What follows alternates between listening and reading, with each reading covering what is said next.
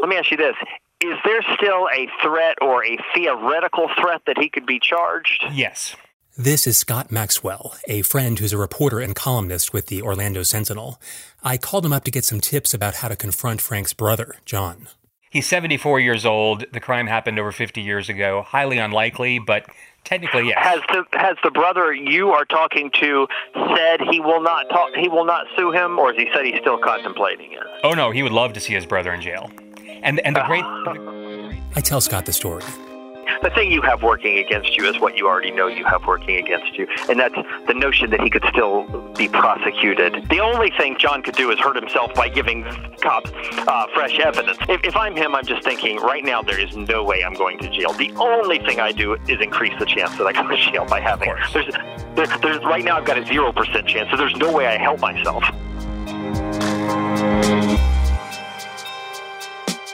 This is Square Peg. I'm Rob Collins. Part 3 Awkward Exit. Day 4 in Scunthorpe. It's going well. I'm feeling good about this story. I guess I've always had a thing for the underdog, and Frank certainly seems that. We're in this relatively small town, and Frank's brother, the one who's tormented Frank in one way or another for most of his life, he lives somewhere around here, but Frank hasn't seen him for many, many years. It feels ominous. High noon in sunny Scunny. But I'm back at Frank's house going over documents. The man saves everything, and there's a ton to read. I see a letter from the British Ministry of Defense. The evidence of Mr. Carver's own signed statement dated 16 June 1965 confirms that his brother was expressing a view with a glass in his hand when he bent forward at the same time as the glass came upwards. I did it not. confirmed As a reminder, Frank sued the government initially because they wouldn't give him any compensation for what happened with his eye and subsequently being discharged. I want to know who was responsible for that. Frank points to his missing eye. Was it the army or was it him?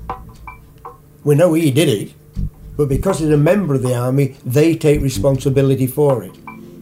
And really, what they should do is pay me compensation for that and pan the shit out of him for doing it. Right. You know, you naughty boy, and give him a good whacking, you know. But I'm looking at this letter from the Ministry of Defense explaining why they denied Frank's claim. They said that they were not responsible for the loss of Frank's eye because what happened was an accident.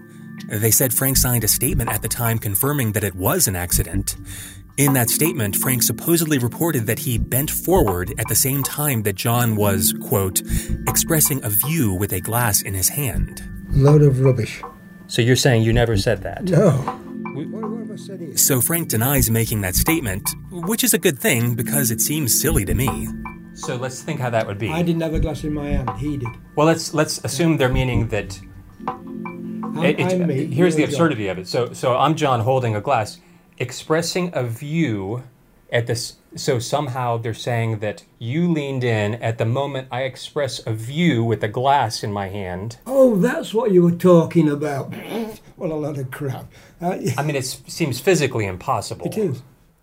I may have gotten a bit overeager here. I don't know that it's physically impossible to express a view so passionately while holding a glass that you break it. Bill Bainham, Frank's army roommate, did say that they were fragile, but still, it seemed highly unlikely, right? But then, a few minutes later, I see a different report notes from the Army Medical Board. Brother in playful mood while on Christmas leave threw some brandy in a Drambuie glass at him and accidentally injured his left eye, necessitating enucleation five days later. playful mood? Well, as I say, I, I just can't put that together. Let me a look. And that's a, that is untrue from my point of view. Frank goes to the kitchen to get some coffee. He seems a little uncomfortable with where this is going. I'm looking at a second contemporaneous Army report where Frank supposedly said that what happened was an accident. In this second account, Frank apparently said that John was in a playful mood and that things got out of hand. Are we really imagining that the Army just made up all of these statements? Do you want any biscuits for that? Rob chocolate biscuits? No, thank you. Right. Um, yeah, so this is on May 10th, 1965, an examination. That is somebody saying something to somebody else about that's not true. Well, of course it's not true. It's possible. Let's let's put it this way. It's possible that because my father has said John's going to do this for you, and no, don't give him a problem, and it's possible I could have. I say could have. Uh, Yeah. Frank realizes that he could have said those things at the time. I press him on this because suddenly it makes sense. You think it's possible? It is possible that I protected him from getting into desperate trouble. It's possible I protected him from, and your father would have wanted you to do that. of course, yeah, And, you, and you're, you wanted to please your father. of course. So, at the time, Frank said that his brother accidentally gouged out his eye with a drinking glass. That would explain what Bill Bainham heard at the time. But now, Frank claims that it was a deliberate assault and that his brother should be prosecuted 54 years later. Of course, it's possible that he was lying at the time to protect his brother and the family's reputation, but I'm confused as to how or if he could really forget that he did that.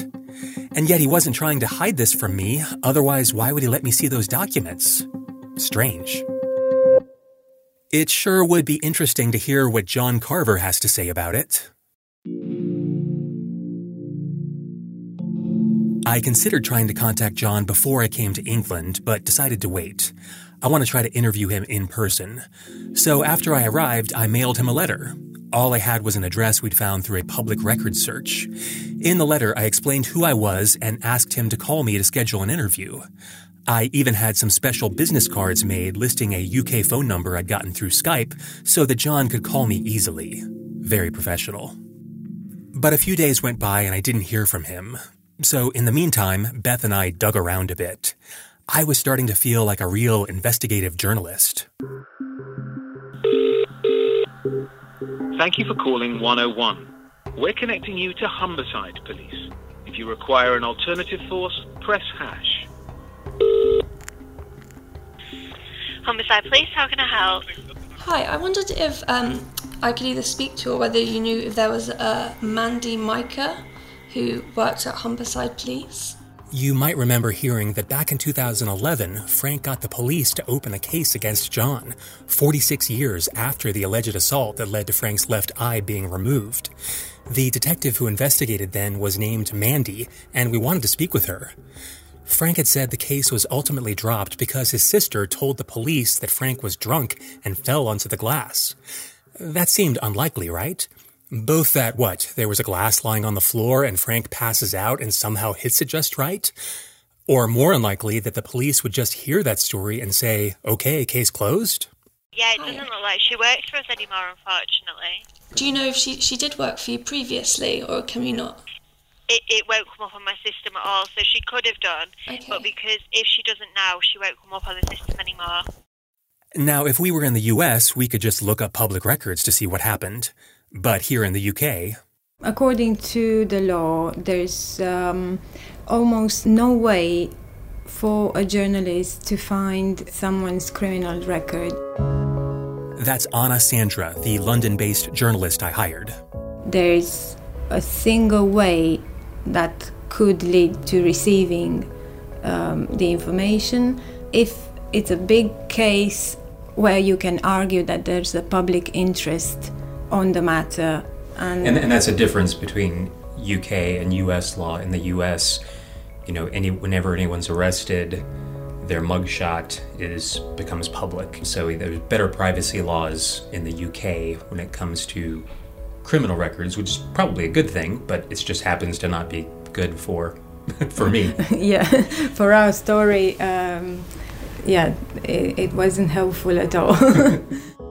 So that's one reason we want to try to talk to Detective Mandy. I want to find out why she dropped the case, but also why she opened it in the first place. I mean, 46 years. Isn't there some kind of statute of limitations? There is no statute of limitations for uh, indictable offences, so cases that would go to the Crown Court for the more serious cases. This is Dr. Hannah Quirk, then a senior lecturer in criminal law and justice at the University of Manchester School of Law. There's a legal maxim here that time doesn't run against the Crown, so there's no formal statute of limitations. Um, most common law jurisdictions don't have a statute of limitations. The US is quite of an outlier in, in this respect. I, I can't believe that the U.S. could be the outlier in anything when it comes to advanced countries.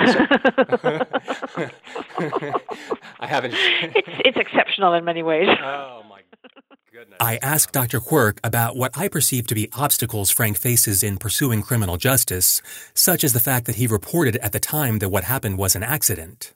I mean, I think the, the main difficulty would be the evidential issues. So the defence would be able to stand up at trial and say, you know, you told a completely different story. You've admitted you've lied under oath before, um, or you've lied to the police before. Why should the jury believe you now? I was worried about this, about Frank's credibility if the case was revived. But juries are often quite sympathetic now because, particularly with the historic sex abuse cases, and what's been quite worrying in this country is how many of the um, protections have been removed for defendants, which has made it much easier to bring prosecutions. And the Crown Prosecution Service has taken the view that you know, victims should be treated very sympathetically. If there are discrepancies in their testimony, well, that could be because of the trauma they've suffered or because of the passage of time. Dr. Quirk was concerned that this might not be good overall for the justice system, but it certainly seems good for Frank. It makes me want to know even more why the police dropped the case in 2011. But for now, I feel stuck and kind of frustrated. And Frank wasn't particularly helpful on this topic. He had said that he had letters from the police about this, but somehow he couldn't locate them. Somewhere deep in the back of my intuition, that rubbed me the wrong way. I had come all the way to England to tell Frank's story, and now he was being cagey, and I didn't understand why. But ever the optimist, I let that feeling drop, and Beth and I tried gumshoeing it. We have lunch at Carver's Fish and Chips, the restaurant the family owned until about five years ago. Maybe we'd find someone there who knew the family and had heard about this decades long conflict between the Carver brothers and we struck up a bit of a conversation with Michelle, who was our, our waitress, who had worked at Carver's, what did she say, for 18. 18 years. Well, she said that she didn't have too many dealings with the family themselves as someone who worked there, but of Olive, Frank's mother, just that she was a lovely woman, sort of really well known in the community. She said that if you ask anyone really in this area about Olive Carver, they'll have a you know a lovely or fun anecdote to tell about her. Um, of Eric, she said that he seemed like a nice guy, but she didn't know him all that well. I haven't yet mentioned that Frank had another brother, Eric, a few years younger than Frank. Eric took over the fish and chip shop from their parents, but he died of cancer in 2005. Eric's widow, Rose, sold the shop a few years later, but we learned from Michelle, our waitress, that Rose now ran the dry cleaners just down the street. That's good to know. And that's when we mentioned Frank and John, these brothers, and we sort of mentioned how they were two brothers that have had these fallings out, and it's, you know, potentially a violent fallout, and whether she knew anything about, you know, these two characters having worked at the fish and chip shop. At the mention of violence in the family, Michelle physically recoiled in surprise yeah, well, it was, certainly wasn't a story she'd heard before, right? She seemed shocked to know there was fighting in this family that, you know, seems to be such a, a well known and much loved family of the community that there might be any kind of infighting was a, a big surprise to her. Yeah, which surprised me that she would be so surprised. I would think for someone who's worked there for 18 years and heard all those stories, talked to the people, I would have expected someone like her to have at least heard, even if she didn't know the details of the eye. But but that tells me that they've kept it pretty darn quiet. Considering she was even surprised to hear that they'd fallen out. You know, if someone you work with every day has kind of got estranged brothers, you would have thought you would at least have some inkling that there was maybe something amiss in the in the family dy- dynamic there. Very, very strange. I don't know what to make of this. I mean, Frank has been to the High Court of Justice in London, but people here in Scunthorpe, where he's lived most of his life, don't seem to know a thing. It kind of makes me worried. Maybe there's more to the story. Or less to the story. Anyway, later that night, I check in with Anna, our researcher in London. Uh, accidentally, I came across uh, a photo, and it looks like it's John. That's after the break.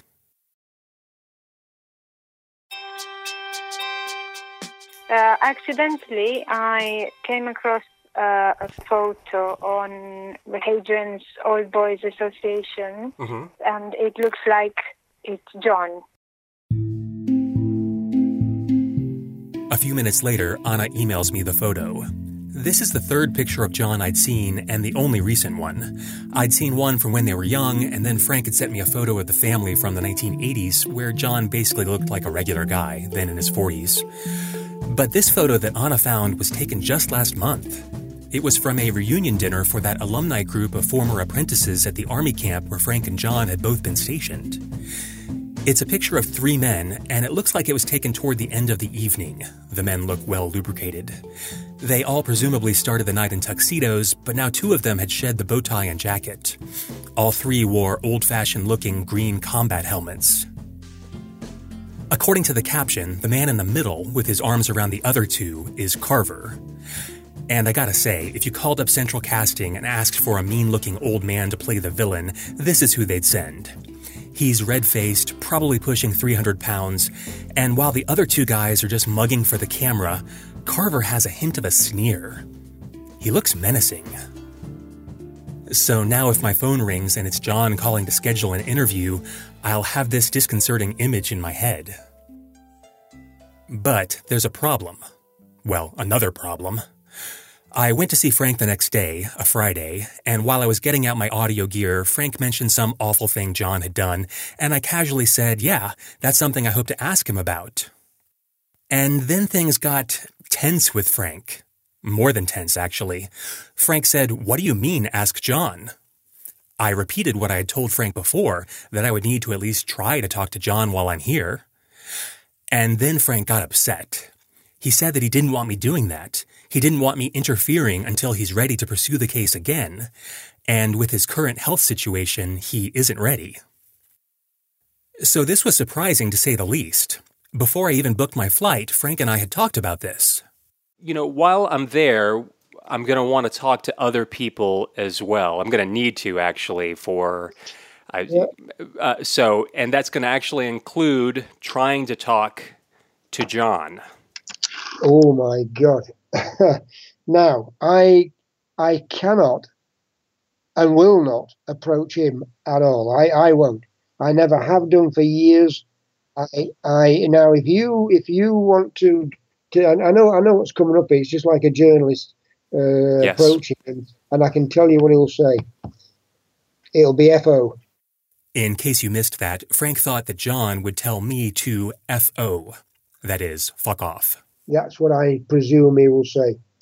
Uh, You see, when you when you approach him, I, I would imagine you would approach him first of all, who you are and who you're from, what you're doing. Right. Now it's that bit he'll, he will absolutely not want to know. He's a guilty man. He knows he's damn guilty. Frank told me he wouldn't contact John himself, but could be of help. I know where he drinks. I know where he lives. I know exactly where his house is. You know, oh my God, there's a lot, a lot for you to learn.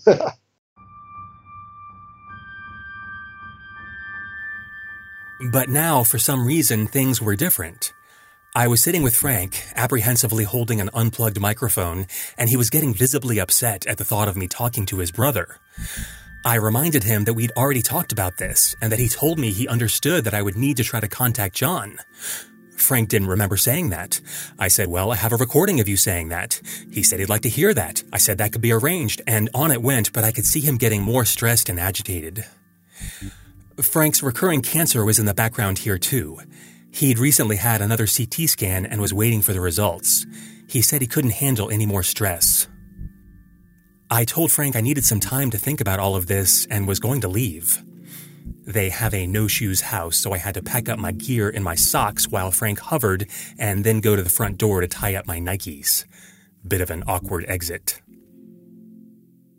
Well, this feels shitty. I tend to be pretty conflict averse. I get along with people. I can count on one hand the relationships in my life that have any unresolved friction. I'm kind of the anti Frank. But anyway, I'm not accustomed to this, and I don't like it. I call Beth, who's back in York, and tell her what happened. Any Did it seem like it was a, a sort of reactionary anger, or do you think this is a problem that Frank's really not going to be able to overcome? I don't know. He said a couple of things. He said, you know, well, what if you go and knock on his door and he does to you what he tried to do to me? He attacks you or something. And and I kind of joked. I said, well, I'll, as long as I'm recording, recording it, I'll I'll, t- I'll take it if that happens. Which he, he sort of laughed at that. Did it did it seem like he was it was a genuine sort of security fear that he was sort of hesitant in you contacting John, or do we think maybe there's sort of another underlying reason? I think he fears that if I stir up trouble in town, and he said, oh, he, said as much, and I wish I could have recorded the conversation I had with him, but I couldn't. But it's good for me to, while it's fresh in my mind, remember it to you. Um, he said, you know, you can cause up trouble, but once you go back to America, it, it's, it's it could still come back to me and to Kiki, which is true, and but you know, it was true when I told him before I booked my flight. It's a tough one. I mean, I guess if if we play this exactly to how Frank wants us to play it, then you know we're sort of in a way kind of being played a bit by him. If we, you know, if you come to England and just record him and nobody else, that's not really a. Yeah. I'm not going to give up though. Maybe Frank just needs some time to let this sink in. You know, sometimes something seems like a good idea when it's far off, but then when it gets real, it's different. So I sent Frank an email with that audio from the earlier call just to remind him. I hope he comes around soon because I've got someone coming into town who really wants to meet him. So there was this um, well announcement on the university careers. This is Marie Wien. She's from France, but is a student at the University of York. She is the other associate producer I hired, along with Beth. I didn't I didn't understand this this posting. I was like, what is this? what? there was nothing. It was in the middle of like a job for like uh, dog sitters, and then there was this in the middle of that. So, adding Marie to the team while everything's turning to hell and Frank and I are on the outs could seem like an odd choice, I know, but it actually feels right. Like I said, I wasn't planning on giving up. If I'm going to drown in this story, might as well do it with some company, right? Plus, Marie really wanted to be involved and kind of refused to take no for an answer. I bring her up to speed about what's happening with Frank. I think we need to talk to Frank about it again. Is it possible? Yeah, it's possible. Um, like I'd rather, like we need to make things happen. and We can't just keep uh, being like, oh, running in circle. There's so many mysteries. There's so many people to meet. there's so many things we have to do. We should. Oh gosh, you are more excited about this than I am. awesome. well, I am. I am so excited about it. Man, this is a much needed boost considering what's happening with Frank. And now my podcast team is complete. In case you've lost track, there's Anna from Romania who's doing research in London. I've been sent back and forth. Beth from England who has spent time with Frank. You're not an ogre, that's unfair. And now Marie from France who's just here for the weekend. There's something mysterious about it I want to find out. Oh, plus Ashley Hall, my co producer who's back in the US consulting with me. I called her earlier to tell her about Frank, and she said, He's somewhere from being a little manipulative to, I would say, moderately manipulative. But Ashley's always been suspicious of Frank. I'm much more digging Marie's enthusiasm. We need to talk to John, we need to talk to other people, so what else could we do? But unfortunately, things get worse with Frank. He sent me an angry email that concluded This really has pissed me off. How on earth am I supposed to trust you now? You have stressed me out big time today. By the way, the hospital spoke to me this afternoon. Things ain't looking good. The ball is in your court, Rob. What the hell's going on? Did he really forget that we'd had that conversation? Or is it something else? And that cliffhanger about the hospital, jeez. I don't really need to talk to Frank anymore. I could do the rest of the story against his wishes if I just want to get to the bottom of any criminal activity. But that doesn't feel right. I mean, I'm supposed to be helping Frank. And I know he's experienced mental health challenges, and that, along with this potential recurrence of cancer, makes me hesitate. I called Frank on Saturday morning to see if we could meet to talk about this. He agreed but wanted to wait until Monday to meet. Kiki's out of town for the weekend, and I think he wanted to wait until she was back before deciding anything. So Marie and I did a little sleuthing around town. We asked around at the local pubs to see if anyone remembered Derek. He was the bartender and owner of the club where Frank and John first had conflict on New Year's Eve 1964. Frank had mentioned when we were first talking over Skype that Derek was still alive. I know where he lives. I phoned Derek uh, just about half an hour before I got stabbed in the face. I rung Derek and apologised for the mishap in the club. But no one had even heard of Derek. Another disappointment. Marie is a good sport, though. She plans to come back. Yeah, I'll be back. I think I had very high expectations of this weekend, and I thought we were gonna be so actively walking around and running to see people from houses to houses, and instead we had more challenges. It wasn't happening as easily as I thought it would be, but I'm frustrated because I'm going back and and I was hoping to help more and to to learn more about the story, but it didn't happen. You and me both. I had lunch with Frank on Monday. He didn't want to record, but told me about that call from the hospital. It was a bit confusing, but the CT scan results showed some growths on his lungs, but they weren't sure if they were cancerous, or if so, what kind of cancer. Basically, they needed to do more tests to see how serious it was. Afterward, I call Ashley, my co producer back in the US. Hey, Rob. Hey, do you, can you talk for a few minutes? Or do you? Or, Yeah. So I met him at the pub that's next door to his house. Um, the major takeaways. Kiki was there, by the way, which I was really glad. It was nice to have her there, and I actually got to speak to her um, just for a few moments by herself when Frank went up to the bar to get another Guinness. I got to talk to Kiki, and she, you know, she she was concerned. She was she was concerned mostly for Frank's level of stress with what's going on with him medically. Yeah. But he did go on to say, well, my health, these tests that are coming back, my, um, you know, I'm, I'm, I'm worried about, and he said to Kiki, you know, Kiki is the most important thing in my life. And if, if anything were to, to happen that would cause us to break apart, well, I would have nothing in my life. And, you know, she didn't jump in and say, oh, Frank, you never have to worry about that, you know. I should mention that the house they live in belongs to Kiki. All right. So beyond that, what are your what are your fears? What are what's causing you the stress? Are you worried about harm coming to you? Are you worried about physical violence coming to you or to Kiki as a result of that? And he didn't dismiss it. He he, he didn't say yes, but he said, "Well, well, I don't. I just don't know. I don't know what he's capable of. He could do things. You know, he knows people. He could find Yeah. a, find a way to to disrupt Frank's My life. my life at a time that's particularly hard right now with what's going on medically. I'm certainly not trying to, you know, advocate that we upend the life of a guy that sounds like he's not doing very well. Uh, and like small towns are hard. I understand that too.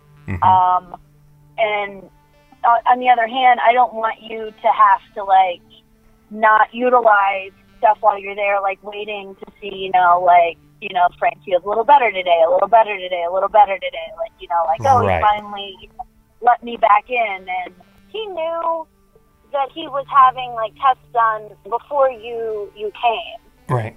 So the mature thing would have been to go, okay, you know what? Maybe this isn't the time for Rob to come. I'm going to call him. But he did. He wanted you to come, and he wanted you to to give him all this attention. Or as Beth put it when I caught up with her, He really wants this story to be told, right? But, but he wants it told his way. Well, we all do, don't we? we all want our stories told our way. Short of talking to John, I'm not really sure what else I can do. I didn't make any specific promises to Frank, but I did vaguely say that I wouldn't do anything to hurt him. So, with my trip winding down, Beth and I interview Frank one last time. Maybe she can help break this impasse. We start by asking Frank for more details about the alleged assault and the supposed weapon, this Drambuie glass. You can see the scar there Yeah. on the cheek, yeah? Uh huh. And the Drambuie glass that went in there, it's shaped like like a shaped of a woman's body. Okay. And it's about that tall and it's very robust. And you're sure of that? Like, I'm absolutely positive. 'cause the it couldn't have been a thin. I wanted to find a 1960s Drambuie glass to verify this.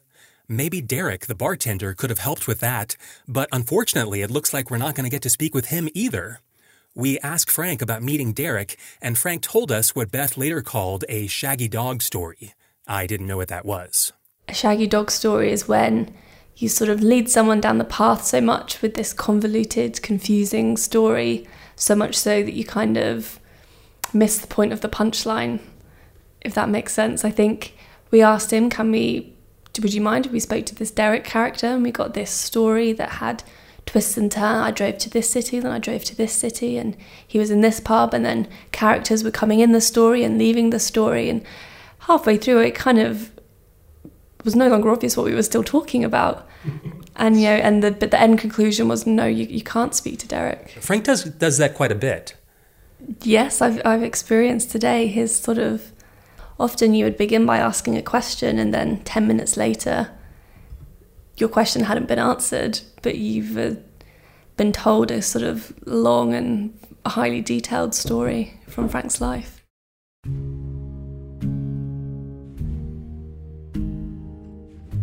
This sucks. I feel like my story is crumbling. Is this really going to turn out to just be me hanging out with a slightly sociopathic old dude? Maybe Ashley was right, again. Maybe I was being manipulated. Still, I felt like, given his health, mental and physical, I should try to play by his rules. But at the end of our interview, Beth asked Frank a brilliant but simple question. With your family or your family relations, is there anything that you regret? No. No, fate, fate's looked after my life. Nothing at all. Why should I? I mean, ask them that question. Ask them that question? What would give you a sense of peace? Well, the only the sense of peace. Don't forget, now today, I I've gone through hell in my body. Uh-huh. I am waiting now for a result as to which cancerous cell have I got in my lungs. It's there, but I have yet to find out what and which one. But I know I've got it. I've been told that, and so I'm in hell at the minute, but I'm not letting on. I think if John Carver had the bloody guts to come and confront me now, after what he's done to me, I've always been there ready to welcome a brother, which I've never had. Wait, hold on. Seriously? Now? But can people catch up with so much bitterness between them over these so many years? Can can can that be buried? I doubt. I don't know. so ultimately, deep down, you really would ultimately like to reconcile. I'm not as evil as what he is. Right. How could we not try to speak with John?